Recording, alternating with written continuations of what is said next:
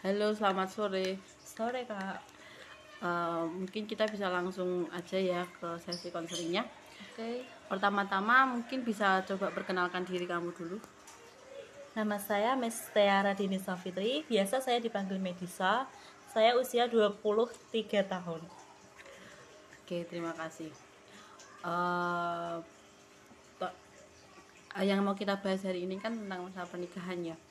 Ceritain dong tentang pernikahan kamu. Mungkin secara sederhana atau apa aja yang ingin kamu ceritain gitu, boleh. Di pernikahan saya, saya menikah di usia muda.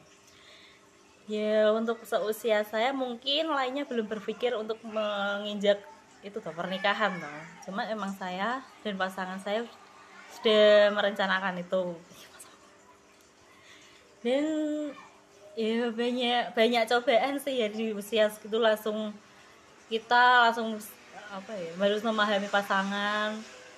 Seperti harus menerima kelebihannya kekurangannya melengkapi satu sama lain. Mengenal kepribadiannya yang dulunya mungkin nggak selalu bersama terus kalian bersama. Banyak sih yang harus diperbaiki yang harus apa ya diterima. Soal nggak nggak mudah. Susah ya. Kita harus melayani suami kalau saya sebagai istri melayani suami di usia saya yang mungkin masih tergolong muda dan suami saya pun juga muda juga sama-sama egonya belum bisa terkontrol kadang salah paham yang selalu terjadi. Ya mungkin sal kalau menurut saya usia nikah di usia muda itu tidak salah. Salah satu yang mungkin se- sekarang lah anak-anak zaman sekarang juga tujuannya mereka juga ke arah situ nggak mau menunda-nunda. Itu lebih baik daripada daripada kita membuang waktu kita hanya untuk ya pacaran atau bagaimana. Yang penting tujuan kita selama kita menikah itu tujuan yang sama berjuang bersama. Saling melengkapi saling ngerti ya itu lah tujuan yang penting tujuannya selalu sama ya Oke. Eh, kan kamu menikah di usia muda nih. Apakah udah punya momongan? alhamdulillah sudah saya udah punya satu anak putra usia 2 tahun ya saya beri nama Muhammad Asegaf sesuai dengan keinginan saya dan pasangan saya ya nama itu sebagai bentuk apa ya harapan lah sebagai orang tua kepada anak kita dan se- di usia belum lama emang kami udah memiliki momongan dan alhamdulillah anak kita juga senormalnya sewajarnya anak lah nggak juga nggak nakal banget nggak anu banget cuma ya ada aja cobaan buat itu kan Oh. Kan kamu menikah di usia muda. Jadi mungkin dibandingkan dengan seseorang yang matang matang apa kan walaupun sudah usia legal menikah, belum tentu kita matang untuk menikah gitu Iya. kan. Nah, ada nggak sih permasalahan-permasalahan yang kamu alami selama pernikahan atau selama menghadapi anak? selalu ya pasti. Selama di pernikahan salah paham. Itu poin nomor satu yang pasti dan selalu terjadi berulang-ulang kali ya. Di usia kita segini ego masing-masing yang mana kita merasa paling benar kita maunya dihargai tanpa menghe- tanpa kita melihat mereka di posisi kita sebagaimana kita hanya ingin dimengerti. Ya itu sih selalu apa ya ya masih dalam wajar. Nggak ada yang berlebihan atau sampai berat atau bagaimana belum ada. Alhamdulillahnya bisa mengontrol mengatasi semuanya. Karena emang ya udah sebelum melakukan pernikahan udah ada persiapan untuk mengalami untuk hal itu menanggapi hal itu kalau untuk anak anak tuh wow sih. Sebaik belum kan namanya orang tua nggak ada pelajaran buat orang tua harus gini harus gini.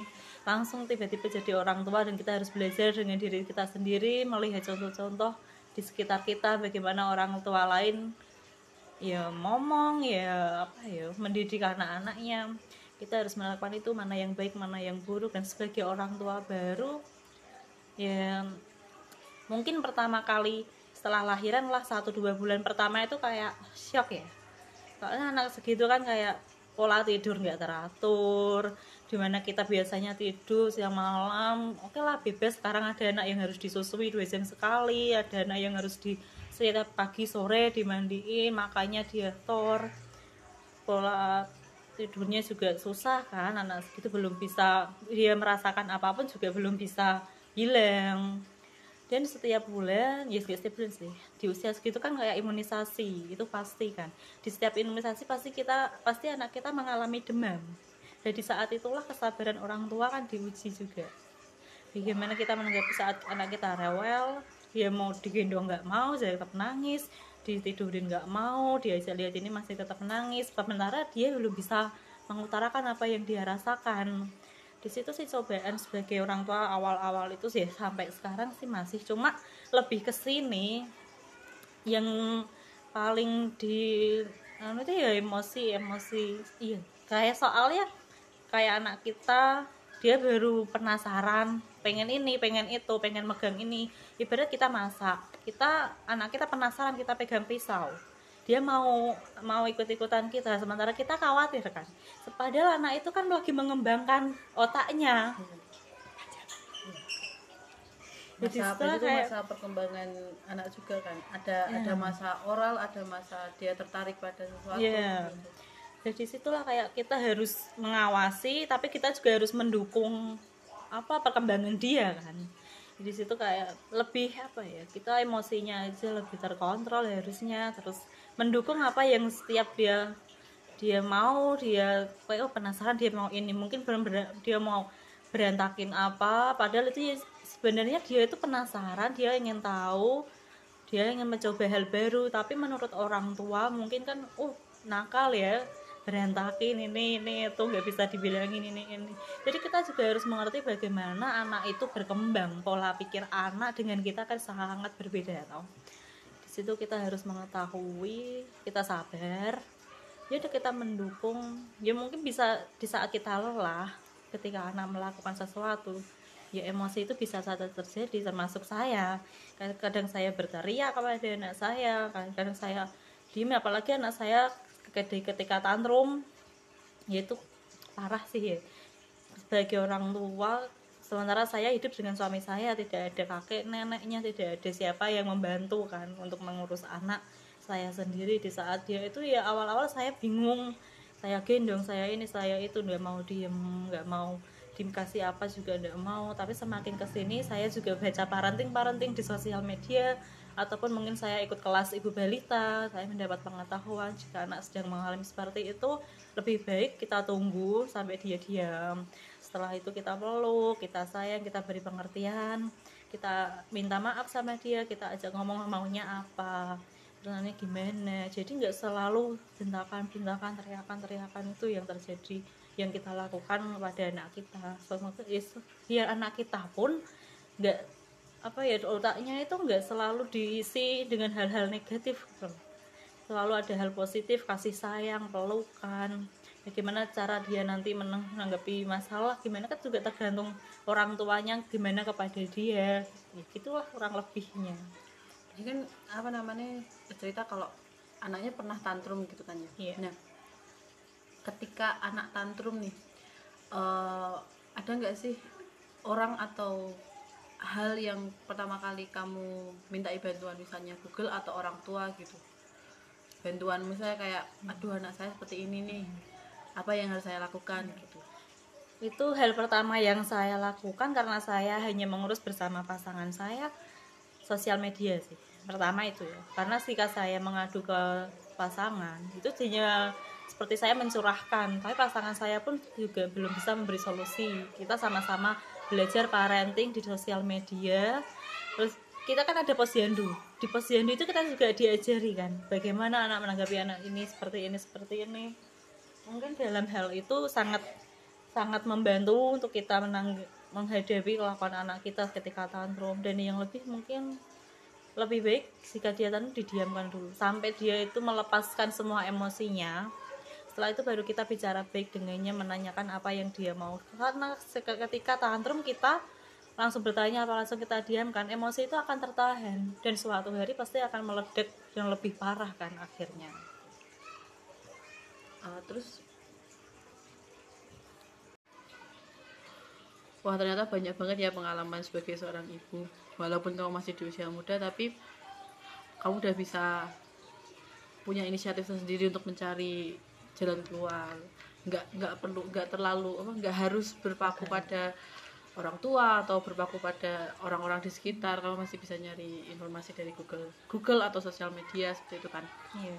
Nah mungkin kayaknya udah sampai ke penghujung wawancara ya. Ada nggak yang mau kamu sampaikan untuk diri kamu saya atau orang-orang yang sekarang mungkin ada dalam masa sama seperti kamu menikah di usia yang muda sedang atau sedang sedang menjadi seorang ibu muda se- seorang ibu yang bayi bayinya masih kecil balita menghadapi masalah-masalah seperti itu ada nggak yang mau kamu sampaikan?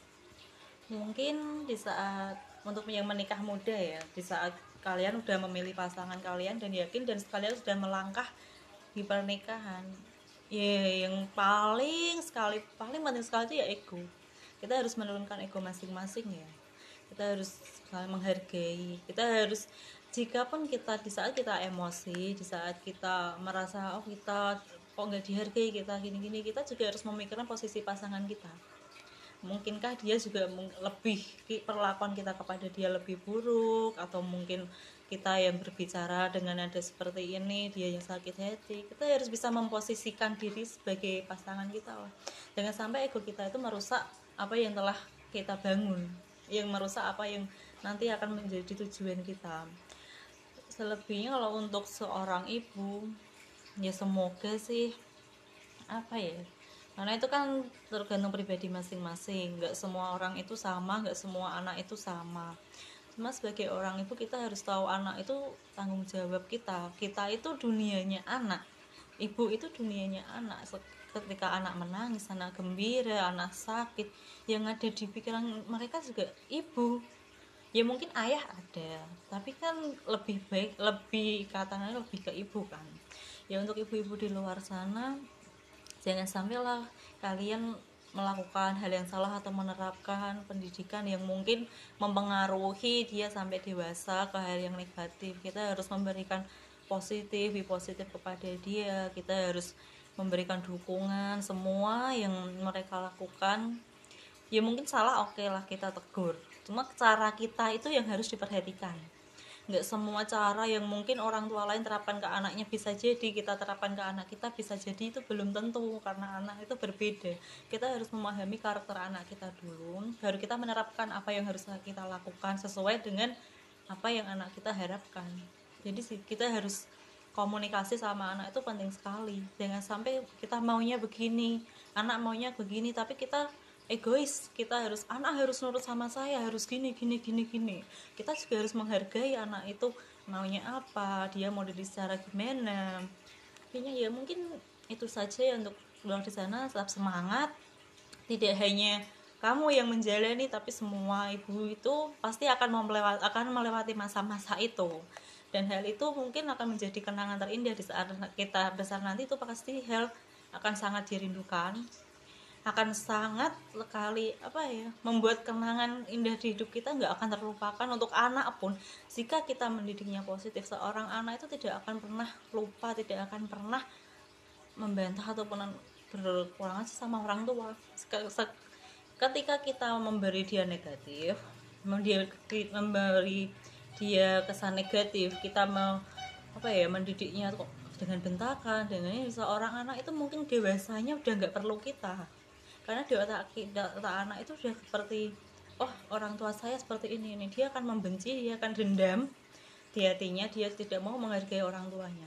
Jika kita memberikan positif kita selalu mendukung setiap dia salah kita selalu memberi dengan apa ya pelukan kita memberi dia nasihat dengan yang baik kita mendengarkan mereka mau mereka suatu saat nanti ketika dewasa kita ndak usah mintalah kamu ke sini anak itu pasti akan mencari orang tuanya. Dan itu harus diterapkan sejak anak kita masih kecil deh mungkin segitu saja ya Oke. Oke, terima kasih atas waktunya dari Mbak Medisa. Mungkin jika ada kesempatan lagi kita bisa sharing lagi atau bisa menceritakan masalah Iya. yang lain. Terima kasih. sama-sama Halo, selamat sore. sore kak Eh, mungkin kita bisa langsung aja ya ke sesi konselingnya. Oke Pertama-tama mungkin bisa coba perkenalkan diri kamu dulu. Nama saya Miss Tiara Dini Safitri, biasa saya dipanggil Medisa. Saya usia 23 tahun. Oke, terima kasih. Uh, yang mau kita bahas hari ini kan tentang masa pernikahan ya. Ceritain dong tentang pernikahan kamu, mungkin secara sederhana atau apa aja yang ingin kamu ceritain gitu, boleh. Di pernikahan saya, saya menikah di usia muda. Ya untuk seusia saya mungkin lainnya belum berpikir untuk menginjak itu tuh pernikahan tuh cuma emang saya dan pasangan saya sudah merencanakan itu. Dan ya banyak banyak cobaan sih ya di usia segitu langsung kita langsung apa ya harus memahami pasangan seperti harus menerima kelebihannya kekurangannya melengkapi satu sama lain mengenal kepribadiannya yang dulunya mungkin nggak selalu bersama terus kalian bersama. Banyak sih yang harus diperbaiki yang harus apa ya diterima. Soal nggak nggak mudah susah ya. Kita harus melayani suami. Kalau saya sebagai istri melayani suami di usia saya yang mungkin masih tergolong muda dan suami saya pun juga muda juga sama-sama. Egonya belum bisa terkontrol. Kadang salah paham yang selalu terjadi. Ya mungkin salah kalau menurut saya usia nikah di usia muda itu tidak salah. Salah satu yang mungkin se sekarang lah anak-anak zaman sekarang juga tujuannya mereka juga ke arah situ. Nggak mau menunda-nunda. Itu lebih baik daripada daripada kita membuang waktu kita hanya untuk ya pacaran atau bagaimana. Yang penting tujuan kita selama kita menikah itu tujuan yang sama berjuang bersama. Saling melengkapi saling ngerti. Ya itulah tujuan yang penting tujuannya selalu sama ya. Oke uh, kan kamu menikah di usia muda nih apakah udah punya momongan? Alhamdulillah sudah saya udah punya satu anak putra usia 2 tahun ya. Saya beri nama Muhammad Asigaf sesuai dengan keinginan saya dan pasangan saya. Ya nama itu sebagai bentuk apa ya harapan lah sebagai orang tua kepada anak kita. Dan so, di usia belum lama emang kami udah memiliki momongan. Dan alhamdulillah anak kita juga senormalnya sewajarnya anak lah nggak juga nggak nakal banget nggak anu banget cuma ya ada aja cobaan buat itu kan oh. kan kamu nikah di usia muda jadi mungkin dibandingkan dengan seseorang yang matang matang apa kan walaupun sudah usia legal menikah hmm. belum tentu kita matang untuk menikah yeah. gitu iya. kan. Nah, ada nggak sih permasalahan-permasalahan yang kamu alami selama pernikahan atau selama menghadapi anak? Selalu ya, pasti. Selama di pernikahan salah paham. Itu poin nomor satu yang pasti dan selalu terjadi berulang-ulang kali ya. Di usia kita segini ego masing-masing yang mana kita merasa paling benar kita maunya dihargai tanpa tanpa kita melihat mereka di posisi kita sebagaimana kita hanya ingin dimengerti. Ya itu sih selalu apa ya ya masih dalam wajar. Nggak ada yang berlebihan atau sampai berat atau bagaimana belum ada. Alhamdulillahnya bisa mengontrol mengatasi semuanya. Karena emang ya udah sebelum melakukan pernikahan udah ada persiapan untuk mengalami untuk hal itu menanggapi hal itu. Kalau untuk anak anak tuh wow sih. Sebaik belum kan namanya orang tua nggak ada pelajaran buat orang tua harus gini harus gini langsung tiba-tiba jadi orang tua dan kita harus belajar dengan diri kita sendiri melihat contoh-contoh di sekitar kita bagaimana orang tua lain ya ngomong ya apa ya mendidik anak-anaknya. Kita harus melakukan itu mana yang baik mana yang buruk. Dan sebagai orang tua baru ya mungkin pertama kali setelah lahiran lah satu dua bulan pertama itu kayak shock ya. Soalnya anak segitu kan kayak pola tidur nggak teratur di mana kita biasanya tidur siang malam oke lah bebas sekarang ada anak yang harus disusui dua jam sekali ada anak yang harus di setiap pagi sore dimandiin makanya diatur. Pola tidurnya juga susah kan anak segitu belum bisa dia merasakan apa pun juga belum bisa hilang dan setiap bulan ya setiap bulan sih. Di usia segitu kan kayak imunisasi itu pasti kan. Di setiap imunisasi pasti kita pasti anak kita mengalami demam. Dan di saat itulah kesabaran orang tua kan diuji juga. Bagaimana kita menanggapi saat anak kita rewel dia mau digendong nggak mau jadi tetap nangis ditidurin nggak mau dia lihat ini masih tetap nangis. Sementara dia belum bisa mengutarakan apa yang dia rasakan di situ sih cobaan sebagai orang tua awal-awal itu sih sampai sekarang sih masih. Cuma lebih ke sini yang paling di anu itu ya emosi emosi. Iya kayak soalnya kayak anak kita dia baru penasaran pengen ini pengen itu pengen megang ini.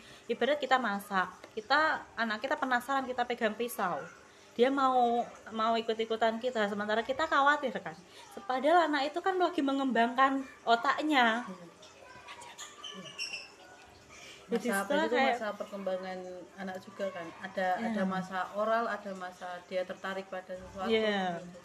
jadi situlah kayak kita harus mengawasi tapi kita juga harus mendukung apa perkembangan dia kan di situ kayak lebih apa ya kita emosinya aja lebih terkontrol harusnya terus mendukung apa yang setiap dia dia mau dia kayak oh penasaran dia mau ini. Mungkin benar dia mau berantakin apa padahal itu ya, sebenarnya dia itu penasaran dia ingin tahu dia ingin mencoba hal baru. Tapi menurut orang tua mungkin kan oh nakal ya berantakin ini ini itu nggak bisa dibilangin ini ini jadi kita juga harus mengerti bagaimana anak itu berkembang pola pikir anak dengan kita kan sangat berbeda tau. Situ kita harus mengetahui kita sabar ya kita mendukung. Ya mungkin bisa di saat kita lelah ketika anak melakukan sesuatu ya emosi itu bisa saja terjadi termasuk saya. Kadang saya berteriak kepada anak saya kadang saya diem apalagi anak saya ketika tantrum ya itu parah sih ya. Sebagai orang tua sementara saya hidup dengan suami saya tidak ada kakek neneknya tidak ada siapa yang membantu kan untuk mengurus anak saya sendiri di saat dia itu. Ya awal-awal saya bingung. Saya gendong saya ini saya itu nggak mau diem nggak mau dikasih apa juga nggak mau. Tapi semakin ke sini saya juga baca parenting parenting di sosial media ataupun mungkin saya ikut kelas ibu balita saya mendapat pengetahuan jika anak sedang mengalami seperti itu lebih baik kita tunggu sampai dia diam.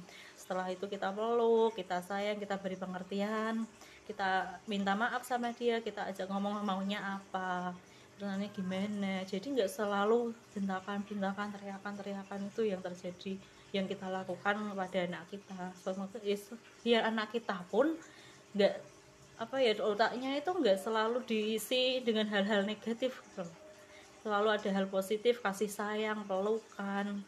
Bagaimana cara dia nanti menanggapi masalah gimana kan juga tergantung orang tuanya gimana kepada dia. Ya, gitulah kurang lebihnya.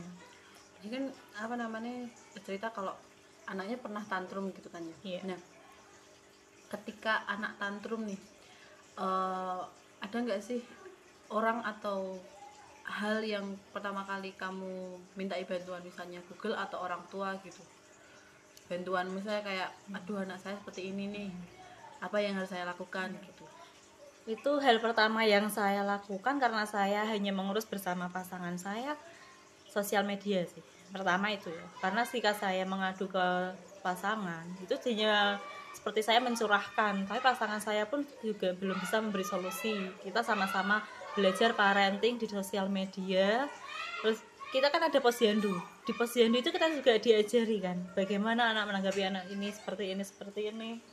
Mungkin dalam hal itu sangat sangat membantu untuk kita menang, menghadapi kelakuan anak kita ketika tantrum dan yang lebih mungkin lebih baik jika dia tantrum didiamkan dulu. Sampai dia itu melepaskan semua emosinya setelah itu baru kita bicara baik dengannya menanyakan apa yang dia mau. Karena ketika tantrum kita langsung bertanya apa langsung kita diamkan emosi itu akan tertahan. Dan suatu hari pasti akan meledak yang lebih parah kan akhirnya. Uh, terus? Wah ternyata banyak banget ya pengalaman sebagai seorang ibu. Walaupun kamu masih di usia muda tapi kamu udah bisa punya inisiatif sendiri untuk mencari jalan keluar. Nggak nggak perlu nggak terlalu apa nggak harus berpaku pada orang tua atau berpaku pada orang-orang di sekitar. Kalau masih bisa nyari informasi dari Google Google atau sosial media seperti itu kan? Iya. Nah mungkin kayaknya udah sampai ke penghujung wawancara ya. Ada nggak yang mau kamu sampaikan untuk diri kamu saya atau orang-orang yang sekarang mungkin ada dalam masa sama seperti kamu menikah di usia yang muda sedang atau sedang sedang menjadi seorang ibu muda se- seorang ibu yang bayi bayinya masih kecil balita menghadapi masalah-masalah seperti itu ada nggak yang mau kamu sampaikan? Mungkin di saat untuk yang menikah muda ya di saat kalian udah memilih pasangan kalian dan yakin dan sekalian sudah melangkah di pernikahan ya yang paling sekali paling penting sekali itu ya ego. Kita harus menurunkan ego masing-masing ya. Kita harus saling menghargai. Kita harus jika pun kita di saat kita emosi di saat kita merasa oh kita kok nggak dihargai kita gini-gini kita juga harus memikirkan posisi pasangan kita. Mungkinkah dia juga lebih perlakuan kita kepada dia lebih buruk? Atau mungkin kita yang berbicara dengan nada seperti ini dia yang sakit hati? Kita harus bisa memposisikan diri sebagai pasangan kita lah jangan sampai ego kita itu merusak apa yang telah kita bangun yang merusak apa yang nanti akan menjadi tujuan kita. Selebihnya kalau untuk seorang ibu ya semoga sih apa ya karena itu kan tergantung pribadi masing-masing. Nggak semua orang itu sama nggak semua anak itu sama. Cuma sebagai orang ibu kita harus tahu anak itu tanggung jawab kita. Kita itu dunianya anak ibu itu dunianya anak. Ketika anak menangis anak gembira anak sakit yang ada di pikiran mereka juga ibu ya mungkin ayah ada tapi kan lebih baik lebih katanya lebih ke ibu kan. Ya untuk ibu-ibu di luar sana jangan sampailah kalian melakukan hal yang salah atau menerapkan pendidikan yang mungkin mempengaruhi dia sampai dewasa ke hal yang negatif. Kita harus memberikan positif be positif kepada dia. Kita harus memberikan dukungan semua yang mereka lakukan. Ya mungkin salah oke lah kita tegur cuma cara kita itu yang harus diperhatikan. Nggak semua cara yang mungkin orang tua lain terapkan ke anaknya bisa jadi kita terapkan ke anak kita bisa jadi itu belum tentu karena anak itu berbeda. Kita harus memahami karakter anak kita dulu baru kita menerapkan apa yang harus kita lakukan sesuai dengan apa yang anak kita harapkan. Jadi kita harus komunikasi sama anak itu penting sekali. Jangan sampai kita maunya begini anak maunya begini tapi kita egois. Kita harus anak harus nurut sama saya harus gini gini gini gini. Kita juga harus menghargai anak itu maunya apa dia mau diri secara gimana. Intinya ya mungkin itu saja ya untuk luar di sana. Tetap semangat. Tidak hanya kamu yang menjalani tapi semua ibu itu pasti akan melewati akan melewati masa-masa itu. Dan hal itu mungkin akan menjadi kenangan terindah di saat kita besar nanti itu pasti hal akan sangat dirindukan akan sangat sekali apa ya membuat kenangan indah di hidup kita nggak akan terlupakan untuk anak pun. Jika kita mendidiknya positif seorang anak itu tidak akan pernah lupa tidak akan pernah membantah ataupun berkurang aja sama orang tua. Ketika kita memberi dia negatif memberi dia kesan negatif kita mau apa ya mendidiknya kok dengan bentakan dengan seorang anak itu mungkin dewasanya udah nggak perlu kita karena di otak, di otak anak itu sudah seperti oh orang tua saya seperti ini ini dia akan membenci dia akan dendam di hatinya dia tidak mau menghargai orang tuanya. Jika kita memberikan positif kita selalu mendukung setiap dia salah kita selalu memberi dengan apa ya pelukan kita memberi dia nasihat dengan yang baik kita mendengarkan mereka mau mereka. Suatu saat nanti ketika dewasa kita ndak usah mintalah kamu ke sini anak itu pasti akan mencari orang tuanya. Dan itu harus diterapkan sejak anak kita masih kecil deh mungkin segitu saja ya Oke. Oke, terima kasih atas waktunya dari Mbak Medisa. Mungkin jika ada kesempatan lagi kita bisa sharing lagi atau bisa menceritakan masalah Iya. yang lain. Terima kasih. sama-sama